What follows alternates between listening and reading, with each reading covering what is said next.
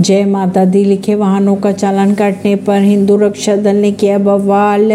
UP के गाजियाबाद ज़िले में ट्रैफ़िक पुलिस ने जय माता दी का स्टिकर लगे वाहनों का चालान काट दिया। वाहनों का चालान कटने के बाद हिंदू रक्षा दल के राष्ट्रीय अध्यक्ष अपने कार्यकर्ताओं के साथ मौके पर वे वहाँ पहुँच गए और हंगामा भी शुरू कर दिया। हिंदू रक्षा दल के कार्यकर्ताओं ने चालान काटने वाले ट्रैफ़िक पुलिस कर्मी से अभद्र व्यवहार भी किया और धमकाते हुए मोबाइल छीनने का उनसे प्रयास भी किया, जिसका वीडियो हो रहा है अब वायरल। रविंद्र सिंह, नई दिल्ली से।